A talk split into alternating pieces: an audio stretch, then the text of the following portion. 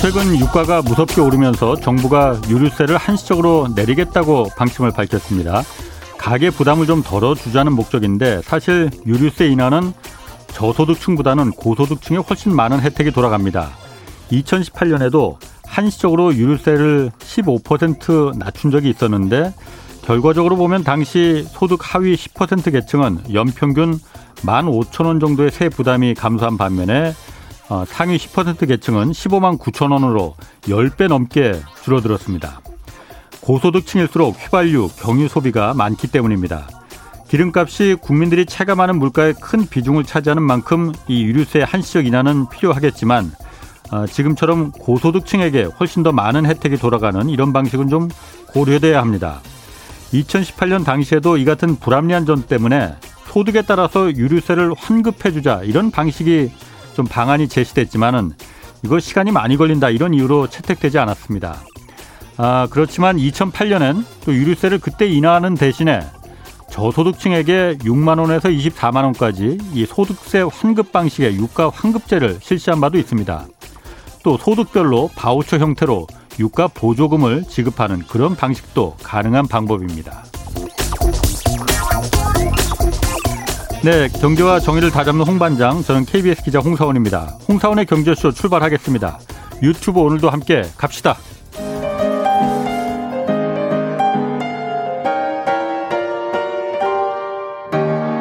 대한민국 최고의 경제 전문가와 함께합니다. 믿을 만한 정보만 쉽고 정확하게 전해드립니다. 홍사원의 경제쇼. 네, 정부가 다음 달부터 이제 위드 코로나로 방역 체제 전환 고려 중입니다. 위드 코로나 시대 그리고 내년 경제는 어떤 방향으로 흘러갈지 미름, 미리 좀 점검해 보겠습니다. 어, 새로 출간된 위드 코로나 2022년 경제 전망 저자시죠. 김광석 한국경제산업연구원 경제연구실장 나오셨습니다. 안녕하세요. 네, 안녕하세요. 반갑습니다. 예, 아, 처음 뵙겠습니다. 네, 오늘 처음 뵙습니다. 앞으로 좀 자주 좀 나와 주시고요. 그렇게 하도록 하겠습니다. 네. 자, 먼저 20, 2022년 그러니까 내년 위드 코로나 시대 경제 전망 이 분석 이 책도 좀 내셨어요. 네. 일단 내년 경제 전망 어떻게 하시는지 그거부터 좀 물어볼게요. 내, 내년 경제가 어떻느냐라는 그렇죠. 그 질문, 대질문이신 거죠. 예, 예. 제가 매년 경제 전망서를 이맘때쯤 발간을 계속 해오고 있는데요. 예. 독자분들께는 2050년까지 하겠다고 약속을 아하. 한 상태입니다. 예. 근데 매년 전망서를 낼 때마다 그 해를 음. 겨, 설명하는 하나의 점, 점을 찍습니다. 예. 결국 그 점을 찍다 보면 선이 되니까. 예. 그래서 2020년 전망을 제가 대전환점이라고 표현을 했었고요. 네. 그리고 2021년을 어, 이탈점. 그러니까 코로나19 충격으로부터 아하. 회복되는 구간. 예. 지금 회복되고 있잖아요. 예, 예, 예. 이탈점이라고 생각- 아하. 표현을 했고요. 예. 어, 드디어 22년인데 22년은 회기점. 회기점. 예, 포인트 오브 터닝 백. 아, 아. 아, 코로나19 이전 수준으로까지 경제가 회복된다. 예. 아, 뚜렷한 회복세를 이야기하기 위해서 네. 그런 표현을 한번 써봤습니다. 음. 그럼 2000 그 회기점이라고 한다면은 코로나 이전 그러니까 2018년, 2019년 네. 그 시점으로 돌아가는 겁니까? 아니면 그 시점보다 좀 더 나아질 가능성이 있는 겁니까? 아, 지금 경제를 보시면 뭐 네. 지난주에도 IMF 경제 전망 보고서가 나왔지만 예. 세계 경제가 회복이 되긴 하는데 예. 아, 주요 국들마다 따로따로 회복됩니다.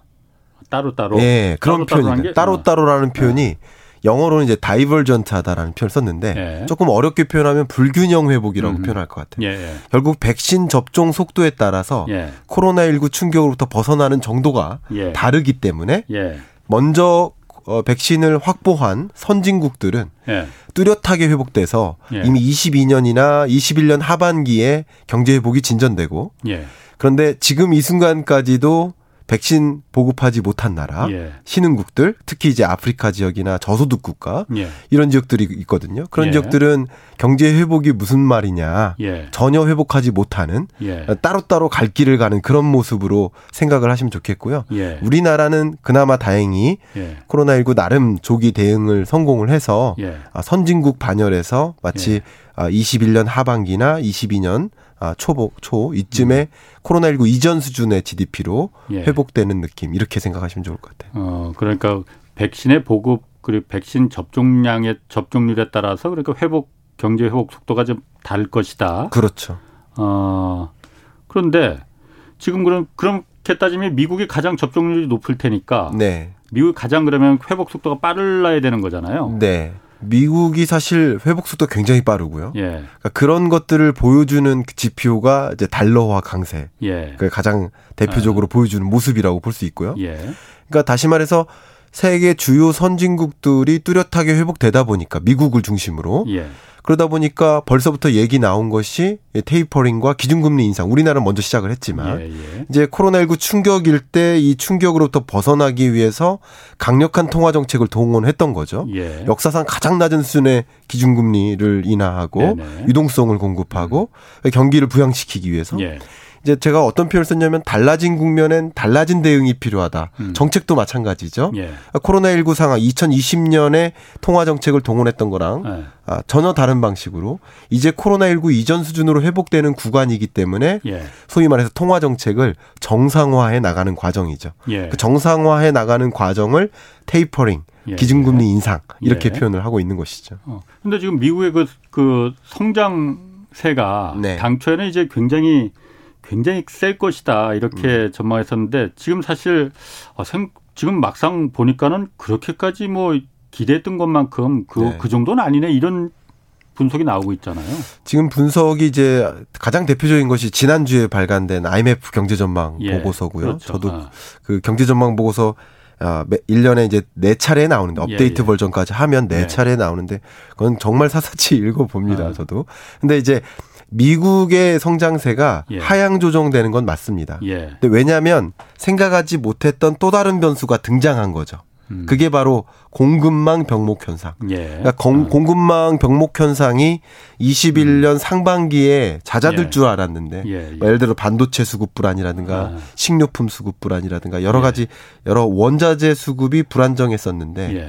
그것이 21년 상반기에 마무리될 줄 알았는데 예. 하반기까지 혹은 22년까지 계속 연장될 것으로 보고 있는 거예요. 예, 음. 예. 그러니까 이런 것들이 소위 물가 상승을 만들고 인플레이션 우려를 만드는 거죠. 예, 예. 그렇기 때문에 그런 것까지 고- 높은 물가 상승세까지 반영해서 이제 금리 인상이 더 생각했던 것보다 더 빠르게 예, 예. 필요하다라고 아. 어, 시장에서 보고 있는 거라고 보시면 예, 그렇군요. 저희 경제쇼 패널들 이제 이런 그 거시적인 경제, 국제 경제를 좀 그 다루시는 분들한테 다 이제 좀 물어보거든요. 네네. 왜냐하면은 어떻게 생각하는지 네네. 생각이 다 다를 수 있습니다. 그럼요. 분석과 다 나름대로 논리가 있으니까. 그럼요. 러니까 앞으로 지금 스태그플레이션이 올 가능성이 높다라는 부분에 네. 대해서 어떻게 생각하냐를 제가 다 물어보거든요. 너무 좋습니다. 왜냐하면 그게 서민들이 제일 그 괴로운 거잖아요. 네. 정말 1970년도에 그 파괴적인 스태그플레이션이 왔을 때 제일 타격을 받은 게 항상 그렇지만 서민들이니까 네. 그 스태그플레이션 우려에 대해서는 어떻게 보십니까? 자, 우려가 커지는 건 맞습니다. 예. 근데 먼저 결론부터 말씀드리면 예. 스태그플레이션은 아닙니다. 아하. 근데 결론은 뭐냐면 체감적 스태그플레이션이다. 체감적. 그러니까 실질 아. 정의상에 예, 우리가 예. 경제를 판단할 때 정의상으로는 절대 스태그플레이션이 될 수 없습니다. 정의상으로는 그래가 물가도 계속 오르고 경기도 안 좋고 그래서 그렇죠. 실업률도 높아지고. 맞습니다. 그러니까 인플레이션 현상을 먼저 진단을 해야 되는데 예. 그러니까 그냥 인플레이션 고물가이고 고성장이면 견딜만 해요. 예. 그리고 저물가이고 저성장이면 그나마 견딜만 해요. 예. 음. 예. 근데 고물가이고 저성장이면 견디기가 힘든 거죠. 그렇죠. 그걸 가장 최악의 경제라고 보통 표현을 예, 하는 건데 그럼 한번 진단을 해보죠. 예. 인플레이션. 그러니까 여러분들이 아마 우리 청취자 여러분들이 체감하시기에는 예. 어, 물가 상승률을 아마도 실례지만 어떻게 생각하십니까? 어, 체감적으로 어떻게 느껴지십니까? 몇 퍼센트로? 저는 솔직히 말해서 예. 뭐 그렇게 뭐뭐 뭐 이렇게 많이 소비를 하거나 그런 건 그렇죠. 아니라서 그렇게 그러니까 이제 많이 느끼지 못하겠더라고요. 홍 기자님 같은 경우는 일에 열중하시다 보니까 체감 물가가 높게 인식되지 않으세요. 예. 근데 주부 여러분들이 특히 예. 매일 그 식탁을 책임지시는 주부 여러분들은 더 크게 느끼시죠. 예. 예. 왜냐면 그럴 어제 거예요. 호박이 500원이었는데 예. 오늘 호박은 1000원인 거예요. 어. 예. 그러면 이것은 100% 올랐잖아요. 예. 그러니까 소위 서민들의 체감 물가는 예. 100%, 네네. 50% 예. 이렇게 인식해요. 예. 그러나 이건 체감 물가인 거고요. 그것을 존중합니다. 체감 예. 물가가 굉장히 높다는 사실.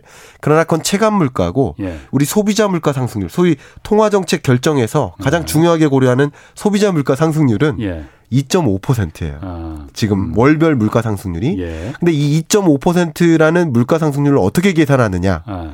460여 가지 소비 품목이 있습니다. 예, 예. 그 가격의 변동을 계산하는 건데 음. 가격 변동이 전년 동월 대비예요. 음, 예. 그러니까 그렇죠. 9월 달 소비자 물가 상승률은 이번 달 가격과 음. 호박 가격과 전년 동월 가격과 비교하는 거예요. 그렇죠. 근데 아, 한번 생각해 보십시오. 2020년 이맘때 2분기부터 시작해서 음, 국제 유가 마이너스 37달러 기록하고 정말 아, 세계가 뒤집히면서 예, 예. 어, 소비가 두- 둔화되고 예. 그러면서 가격이 최저 수준으로 떨어졌었잖아요. 네네.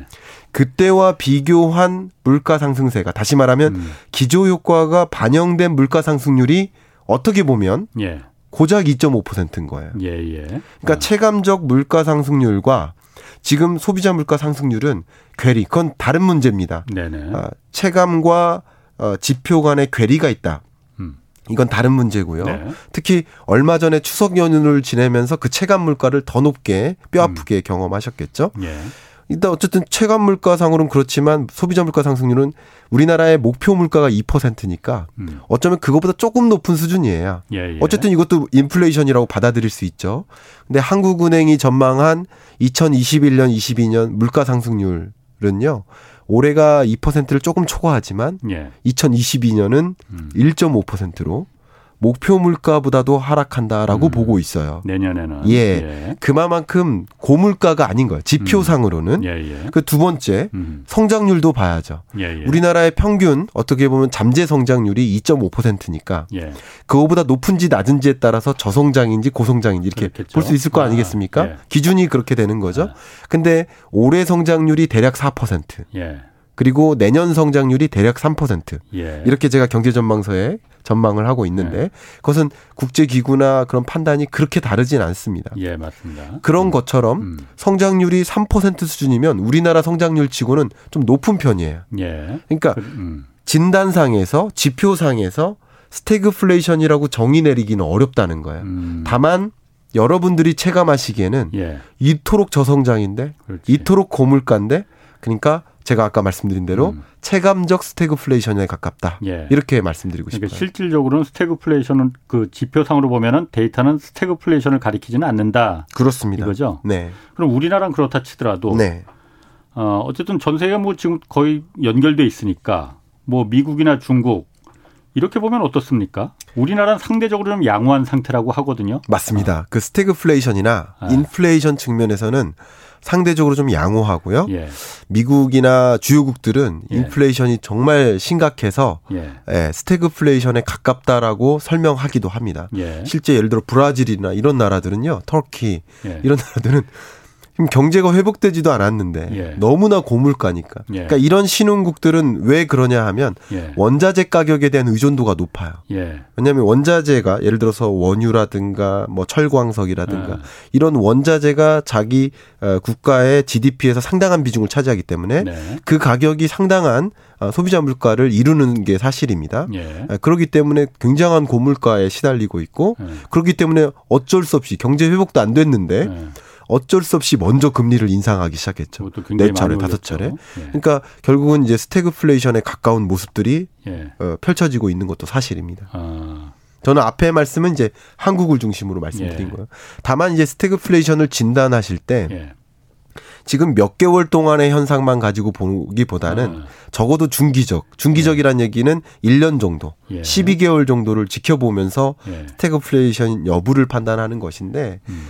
어, 다행히도 주요 모든 국제기구가 네. 월드뱅크, IMF, OECD 모두 예. 다 똑같이 22년 물가 상승세가 안정화될 것이라고 보고 있어요. 음. 왜냐하면 아까 말씀드린 대로 물가 상승률이라는 개념 자체가 예. 20년과 비교한 것이기 때문에 네. 20년 전월 도- 전년 동월 대비 가격 상승분을 아, 가중 평균한 거라고 볼 수 있기 그렇죠. 때문에 예. 당연히 21년은 상승률이 높아요. 예. 어떻게 보면 경제 성장률도 그건 당연한 거겠죠. 너무 작년은 높게 나타나. 코로나 때문에 그랬으니까. 그렇죠. 예, 네. 그렇게 보시면 좋고 예. 그런 기조 효과가 이제 감안되는 과정에서 예. 차감되어 가는 과정에서 22년에는 안정화된다. 예. 뭐 굉장한 고물가다 이렇게 보진 않습니다. 아. 그러니까 미국마저도 21년보다 22년이 물가 상승률이 더 높아진다 이렇게 보진 않습니다. 어, 근데 미국은 사실 좀 믿지를 못하겠더라고요. 왜냐면은 지금의 물가 상승이 네. 일시적이라고 계속 했잖아요. 이거 네. 곧 진정된다고 그러니까 인플레 네. 걱정할 필요 없다고. 네. 근데 그게 벌써 다섯 달, 여섯 달째 지금 계속되고 있지 않습니까? 네. 그러면서 미국 중앙은행도 그 연방준비제도도 아 일시적이라고 말한 건 좀 뭐 잘못했다고 직접 시인하지는 않았지만은 네. 상당 기간 지속될 것 같다라고 뭐 말하고 있잖아요. 결국 이제 페드도 네. 경제를 전망하는 거고요. 예, 뭐 저도 그렇지만 예, 주요 경제 연구기관이나 국제기구들 경제를 전망하는데 예, 이 경제를 전망하려면 항상 전제를 깔아야 될 게 있습니다. 음, 그 전제 중에 하나는 코로나19 확진자가 이 정도의 스탠스를 유지할 것이다. 예. 예를 들면. 예, 그러니까 그 전제들이 있어요. 예, 그러니까 공급망 공급망 병- 병목 현상이 예, 2021년 연내에는 잡힐 것이라고 전제했었던 거죠. 예. 모든 경제 전망이. 예, 예, 근데 그 경제 전망의 전제가 바뀌면 수정 전망 해야 되잖아요. 예. 그러니까 그것을 저는 이제 공격적으로 나쁘게 판단하기보다는 예. 당연히 수정 전망하는 거예요. 우리가 내비게이션 찍고 부산에 가는데 서울에서 부산 가는 동안 갑자기 사고가 어디에 있어서 예. 교통이 30분 지연됐어요. 그러면 이제 도착하는 시간이 수정되어서 예. 다시 얘기를 할 수 있는 거잖아요. 예, 마치 그런 것처럼 기존에 출발할 때의 전제와 음. 중간 부산까지 가는 중에 전제가 바뀔 수 있는 거잖아요. 예, 예. 역시 마찬가지입니다. 예. 경제는 생물이기 때문에 다이내믹하기 때문에 계속 이런 그래서 IMF도 전망을 네 번 합니다. 예, 1월, 그렇죠. 4월, 7월, 10월 예. 이렇게 네 번 합니다. 아. 계속 업데이트하는 거죠. 예. 음. 그런 기존의 전제가 그대로 유지됐으면 전망 폭이 크, 수정 폭이 크진 않고요. 예. 전제가 완전히 뒤바뀌면 수정 폭이 어마어마하죠. 어, 가장 대표적인 게 2019년 10월에도 경제 전망을 했을 거 아니에요? 그렇죠. 어, 더 중요한 게 2020년 1월에도 예. 경제 전망을 했을 거 아니에요. 그렇죠. 20년이 어떨 것이다. 아하, 예. 근데 1월 중순이나 2월부터 팬데믹이 시작됐잖아요. 예.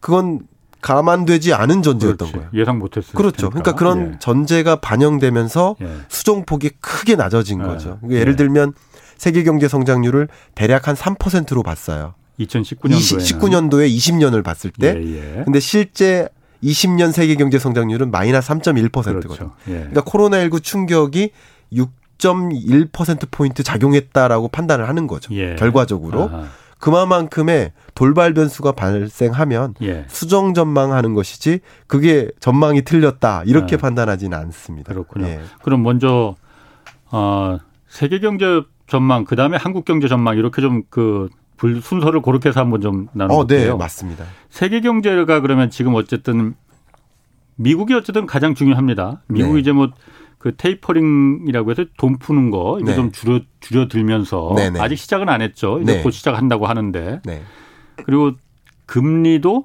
어, 원래는 한 2년 뒤 뭐 2023년 이때쯤 올리지 않겠느냐 했는데 그 예정도 좀 당겨지는 것 같아요. 좀 네. 내년에 올릴 수도 있다고 하고 네, 네.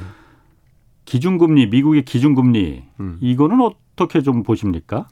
그 기준금리는 아, 이제 조만간 예. 제 생각에는 11월쯤에 예, 어, 어떻게 테이퍼링을 시도할 것이다. 예. 라는 음. 그 방향성을 네네. 발표할 겁니다. 예. 11월이나 늦어지면 12월, 1월 뭐 이렇게 될 거죠. 어, 발표를 할 건데 거기 안에 테이퍼링이 종료되는 시점이 결정될 거예요. 예. 예. 그렇죠. 그러니까 가장 중요한 아. 것은 테이퍼링이 언제 종료될까. 음. 그러니까 테이퍼링은 1,200억 달러씩 매월 공급하다가 음. 공급량을 경- 점차 점차 줄여 나가는데 예. 결국 0이 되는 시점. 네. 네? 이게 종료되는 시점이겠죠.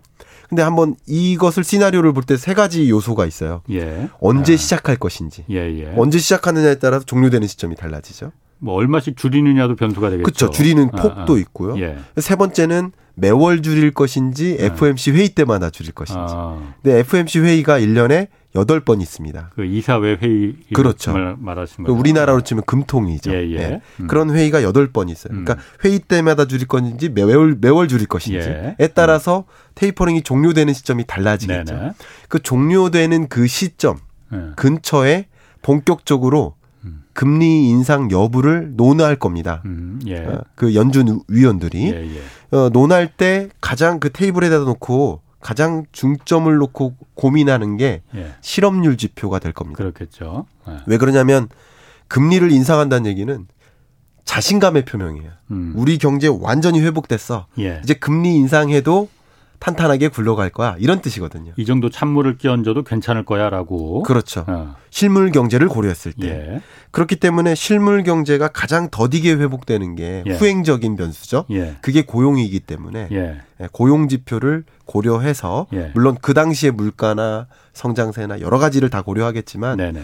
아, 실업률 지표를 기준으로 해서 그걸 이제 에반스룰이라고 하죠. 예. 예, 실업률 지표를 고려해서 기준금리 연- 인상 여부를 결정할 텐데 그게 대략 내년 10월 정도가 될 거죠. 음. 9, 10, 11 이 정도가 될 겁니다. 예. 이런 시나리오가 컨센서스로 지금 모아진 상태가 예, 예. 그렇다라는 것이죠. 음. 기준금리 인상이 거의 예견되다시피 했다라고 볼 수 있습니다. 내년 그러니까 3분기 정도 10월, 9월 뭐 10월 이때쯤 네, 그렇습니다. 그래요.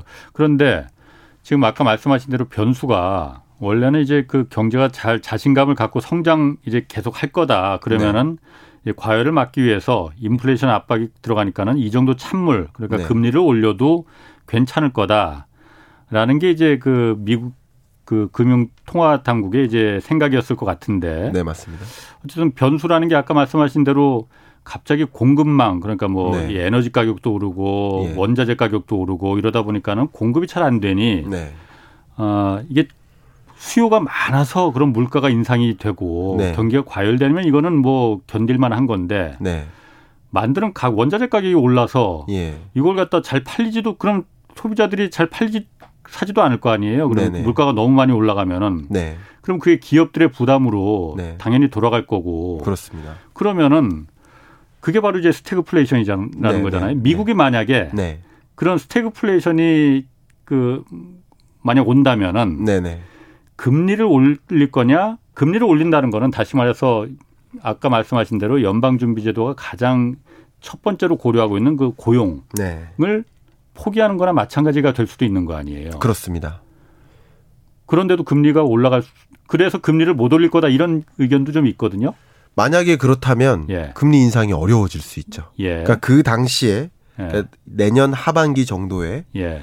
아, 물가 상승률이나 예. 실업률이나 실업률은 이제 실물 경제를 대표하고 예. 그리고 아, 고물가 인플레이션 여부를 진단하는 물가 상승률 예. 아, 두 가지가 가장 중요한 잣대로 보여질 텐데 예. 그걸 검토했을 때 스태그플레이션이라고 판단되면 예. 이러지도 저러지도 못할 겁니다. 예. 근데 어, 연준의 가장 중요한 예. 의사결정의 잣대는 제가 보기에는 실업률입니다. 실업률. 예. 그러니까 네. 적정한 수준의 물가 상승세는 예. 감안하겠다로 예. 갈 것이라고 보여지고 예.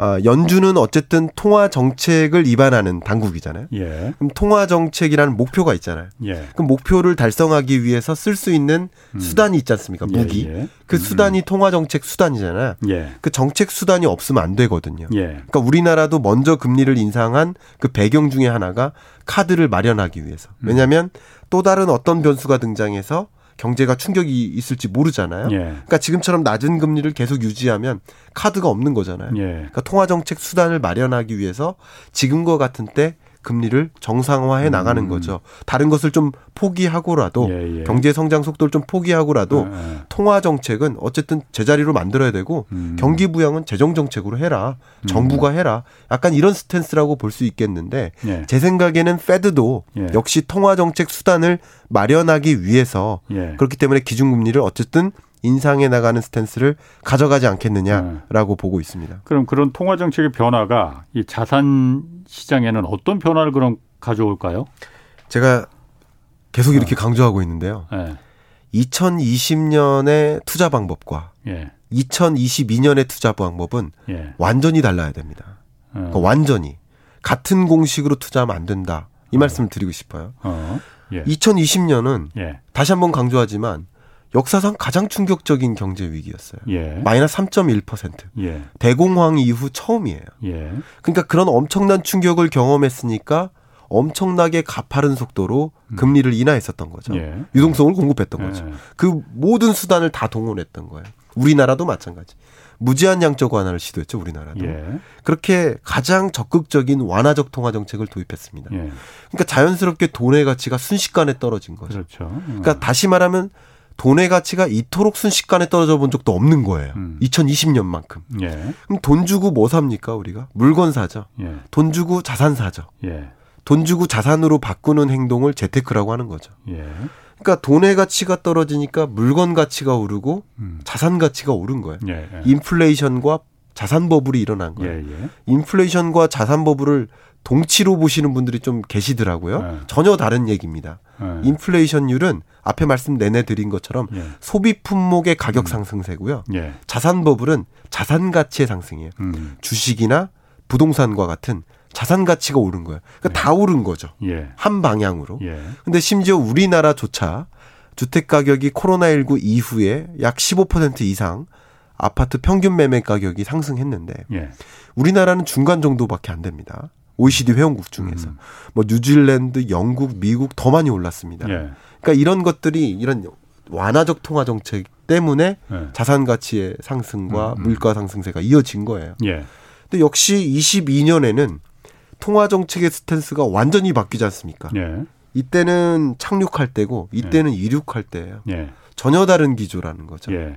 전혀 다른 기조기 때문에 자산 가치의 변화도 전혀 다른 방향으로 음. 하방 압력으로 작용할 수밖에 없겠다.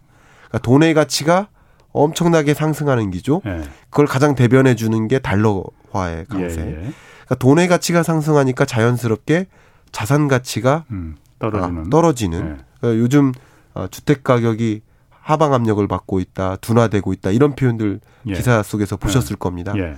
그런 것들이 가장 대표적인 현상이라고 볼 수 있고 예. 20년의 자산 가치 상승률이 이렇게 혹시 라디오라서 잘 안 보시겠지만 예. 이렇게 굉장히 가파르게 상승했다면 뭐 이거 유튜브로 많이 보시니까. 네. 근데 이 상승 가격이 지금 떨어졌다는 뜻이 아니고 예. 상승률이 이렇게 둔화된 거예요. 어, 상승률이 그러니까 오르긴 오르는데 네. 상승률이 둔화됐다. 여전히 이거죠. 오르는 거예요. 아, 근데 예. 22년에는 이 상승률이 더 둔화됩니다. 예. 그러니까 지금 말씀드렸던 이런 어, 거시 경제나 예. 통화 정책의 스탠스가 상당한 하방 압력을 주기 시작한다는 거죠. 예. 예, 그렇기 때문에 22년은 상당한 하방 압력 때문에 예. 아, 부동산 시장의 수급 측면에서는 상방 압력이 있습니다.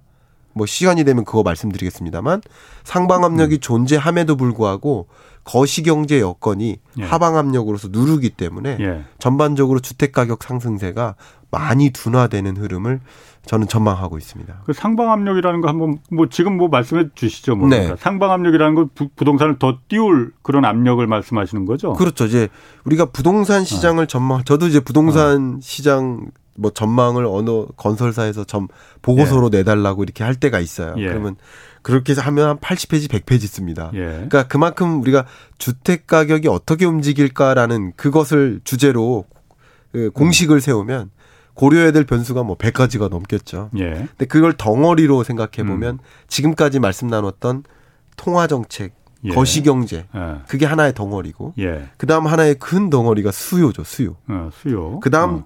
덩어리가 공급이죠. 예. 마지막 한 가지가 제도적인 거죠. 아, 네네. 어. 제도적인 것은 어, 정책의 스탠스가 완전히 바뀔 수도 있기 때문에 내년에 예. 역시 제가 이- 아까도 말씀드렸듯이 이것은 지금과 같은 스탠스가 유지된다라고 전제하고 말씀드리는 음. 예. 거예요. 예. 이 스탠스가 바뀌면 또 바뀝니다. 물론이죠. 예, 이건 지금 굉장히 아, 중요한 아. 거기 때문에 이제 수급 여건을 지금 볼게요. 예. 먼저 수요입니다. 예. 어, 이렇게 하면 제가 공영 방송에서 어. 정부를 너무 이렇게 비판적으로 얘기하는 걸 수도 있겠는데 아니 뭐 사실을 그 예. 생각하시는 걸 말씀하시는 거예요. 네. 아, 예, 생각하는 걸 한번 말씀드려 네. 볼게요. 제가 한번 질문 드려 보면 예. 어, 양치기 소년이 예. 예. 10번 연속 어, 어. 늑대가 나타났다. 어, 어. 근데 늑대가 안 나타나요. 그, 어. 그럼 이번에 또 한 번 늑대가 예. 나타났다 하면 음. 어, 나타났다고 안- 믿으십니까? 안 믿죠. 아, 보통은 아, 안 믿죠. 예, 예. 그 이- 이소부화에 담긴 이야기처럼 정부가 아, 이 신정부가 등장한 이래로 예. 역 계속 어. 고점이다. 어. 떨어질 일만 남았다. 어. 공급 폭탄이다. 예, 예. 추경 매수하지 아, 마라. 아. 더 이상 안 오른다. 예. 뭐 이런 말씀들을 예. 소위 의사결정자분들이 계속 음, 해오셨어요. 예. 근데 그랬는데도 안 잡혔잖아요. 아하. 그래서 지금 일어나는 현상이 뭐냐면 패닉 바잉이죠. 음. 그러니까 조급함에 조급하죠. 예, 예. 어, 너무 많이 당하셨거든요. 네. 그래서 이참에 이 시국에라도 집을 사지 않으면 예. 나는 영원히 집을 못 샀겠다. 음. 라는 그런 감정으로 패닉 바잉 매수세가 강하게 연결되고요. 뭐 실제로 그렇습니다. 그렇죠. 예. 그것을 이제 제가 책에다가는 그 지표를 뭐라고 제시했냐면 매수 우위 지수를 볼 수 아, 있습니다. 예, 여러분들도 보실 수 있는데요. 예, 예. 매수 우위 지수가 역사상 고점이에요. 예, 예.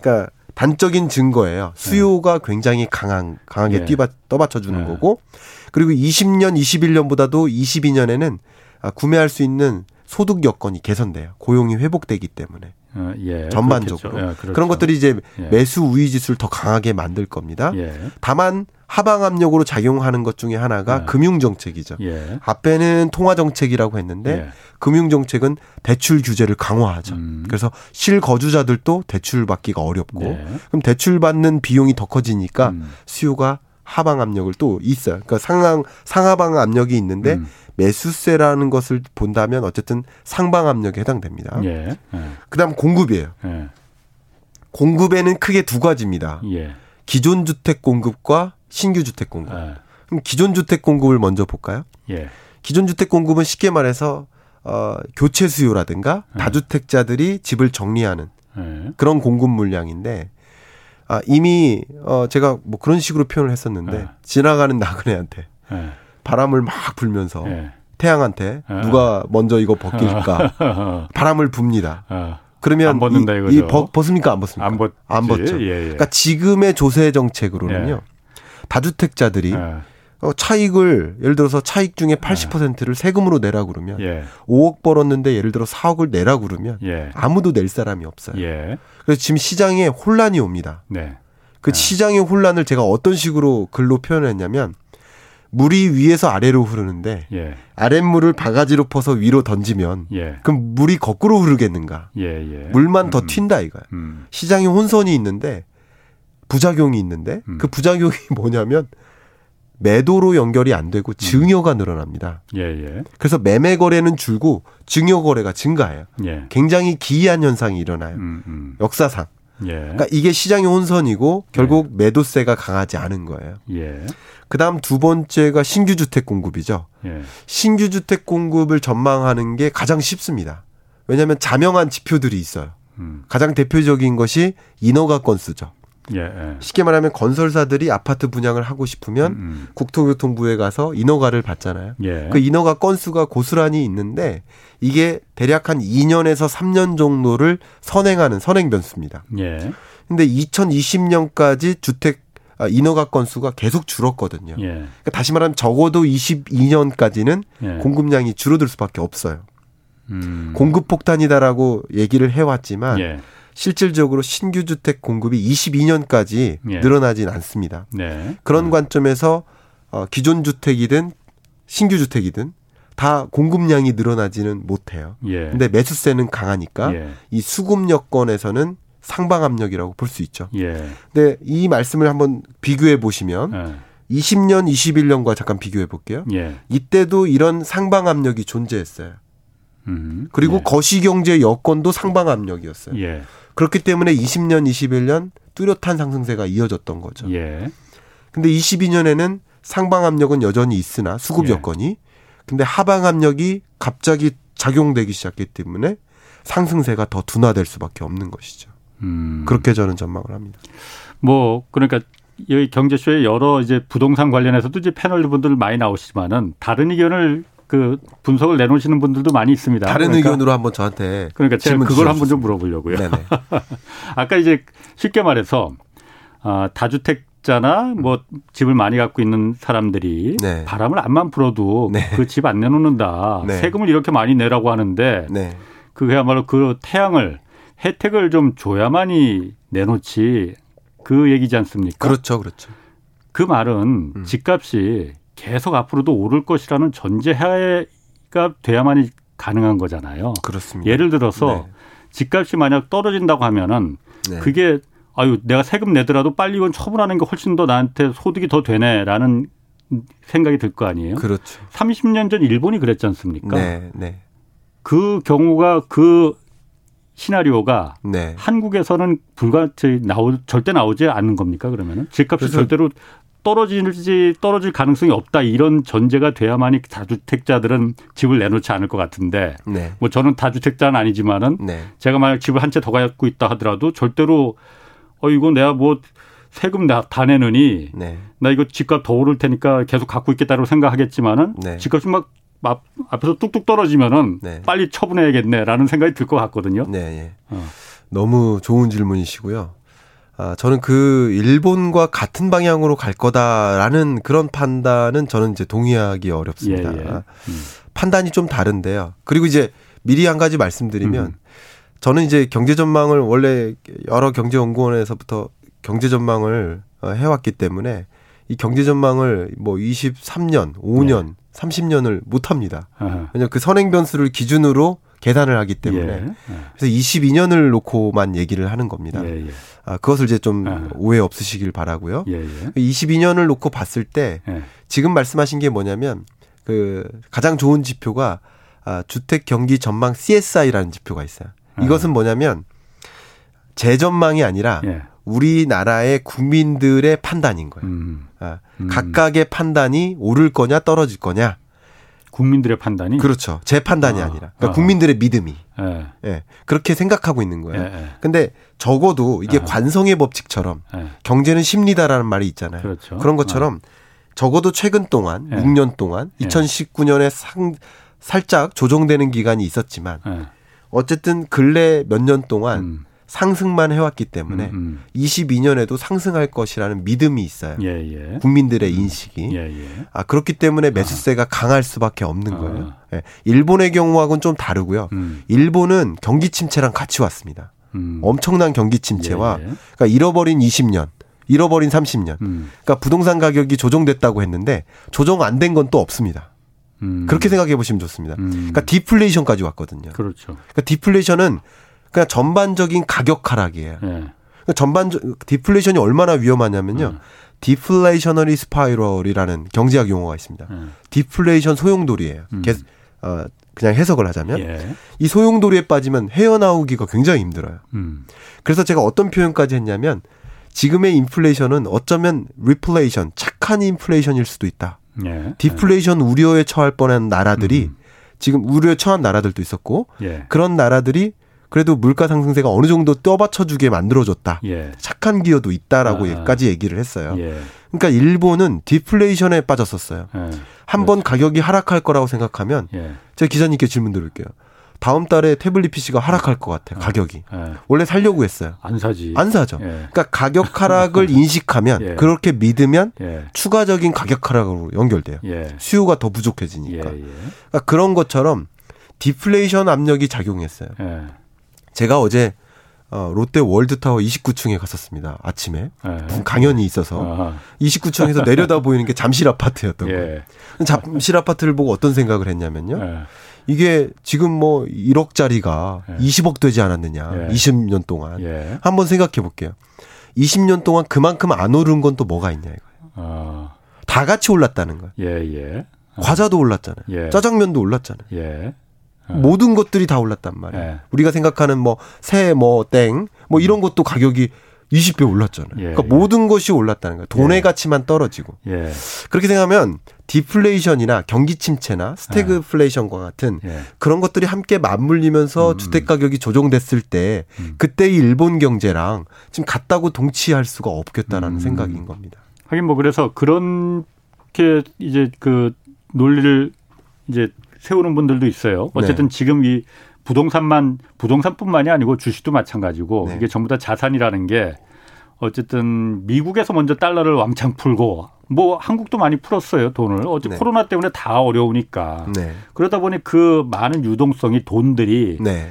주식에 들러붙고 아파트 건물 속에 다 녹아드는 건데 네. 그 돈을 다 소각해서 없애버리지 않는 한 네. 어떻게 이게 자산 가격이 다시 내려가겠느냐. 네. 물론 조금씩 줄여드리겠지만은 네. 그거에 비해서는 그 줄여드는 양이 워낙 적기 때문에 네. 뭐 그 자산 거품이 네. 쉽게 그렇게 빠지지 않을 거다라고 믿는 분들도 있고 네. 뭐 다른 분들은 어, 이 자산의 거품이 터지는 거는 네. 연착륙이라는 건 역사적으로 없었다. 항상 경착륙이었다.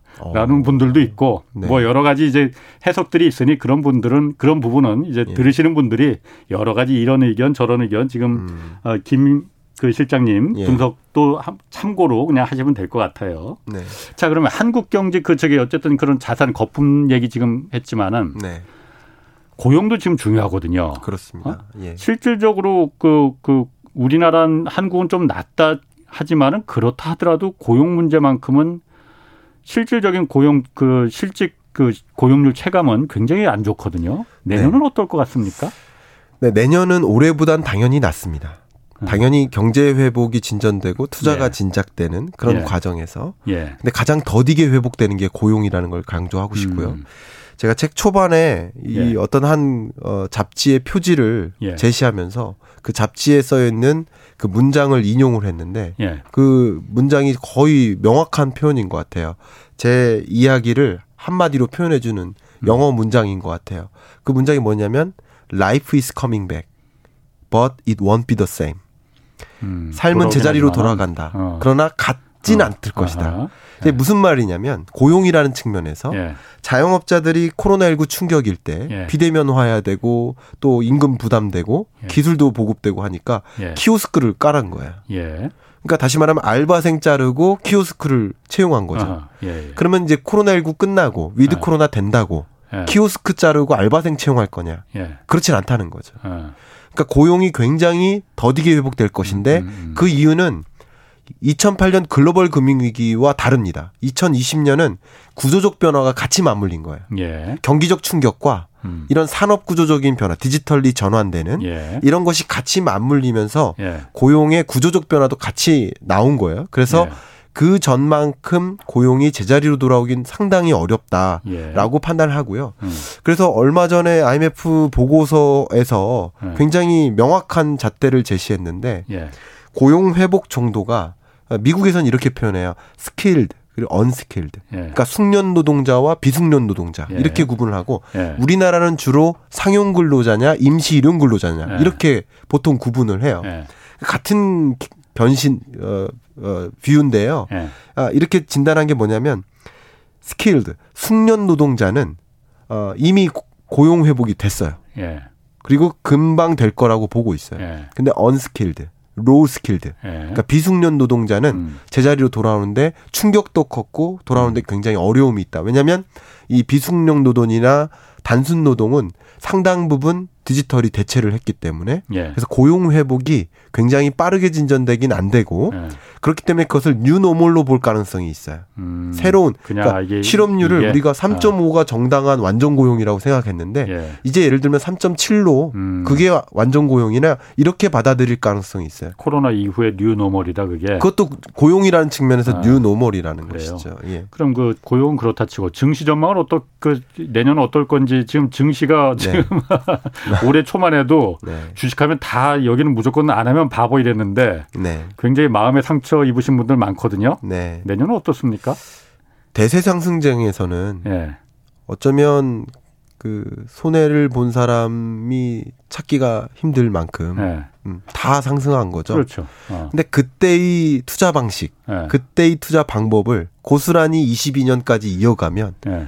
고스란히 실패할 가능성이 높습니다. 고스란히 실패한다. 예, 제 생각엔 그렇습니다. 예. 그만큼 20년과 22년은 전혀 다른 환경이에요. 투자 네. 여건이. 예. 그래서 박스권에 갇힐 가능성이 굉장히 높습니다. 음. 왜냐하면 20년에는 소위 거대한 불확실성이 등장했잖아요. 예. 코로나19. 예.